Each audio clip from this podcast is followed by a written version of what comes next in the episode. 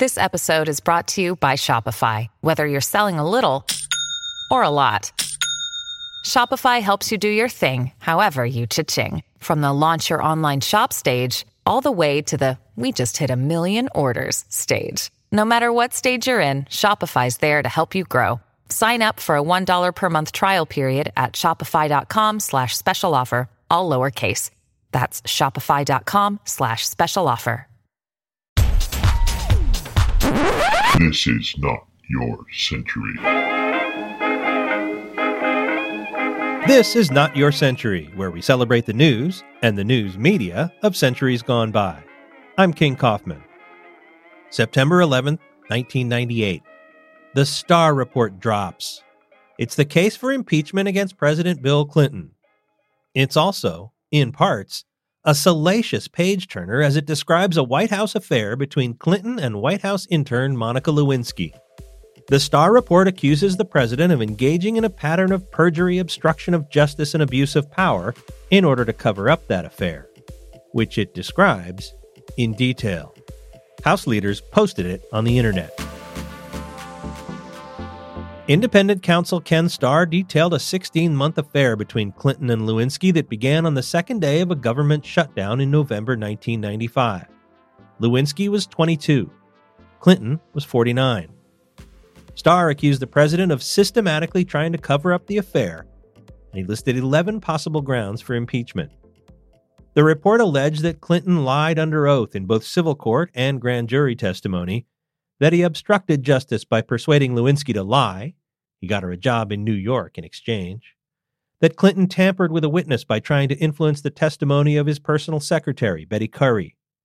And that he lied to senior aides, knowing they would relay those lies to the grand jury. The president went on the defensive with a tearful speech at a prayer breakfast at the White House, where he made his first public apology. First and most important, my family, also my friends, my staff, my cabinet, Monica Lewinsky and her family, and the American people. I have asked all for their forgiveness. Meanwhile, Clinton's legal team went on the offensive. They released a 73 page document that point by point dismissed Starr's arguments. Lead attorney David Kendall argued that neither Clinton's affair with Lewinsky nor the actions he took in the aftermath of it were impeachable offenses. The report itself was a sensation. It detailed presidential sex. In a move that seems quaint today, the Chronicle published a front page note from managing editor Jerry Roberts headlined, Why We Chose to Publish the Details. He wrote, Many of the 445 pages of the Starr Report include details of sexual acts allegedly engaged in by the president, and we recognize that some readers would be offended by the graphic descriptions. He defended the publication by saying that if Congress moves to impeach the president, it's the newspaper's fundamental responsibility to ensure that readers clearly and fully understand why. It wasn't just newspaper editors. Ken Starr also defended the graphic accounts. There were 10 sexual episodes depicted, mostly oral sex, none of them full sexual intercourse.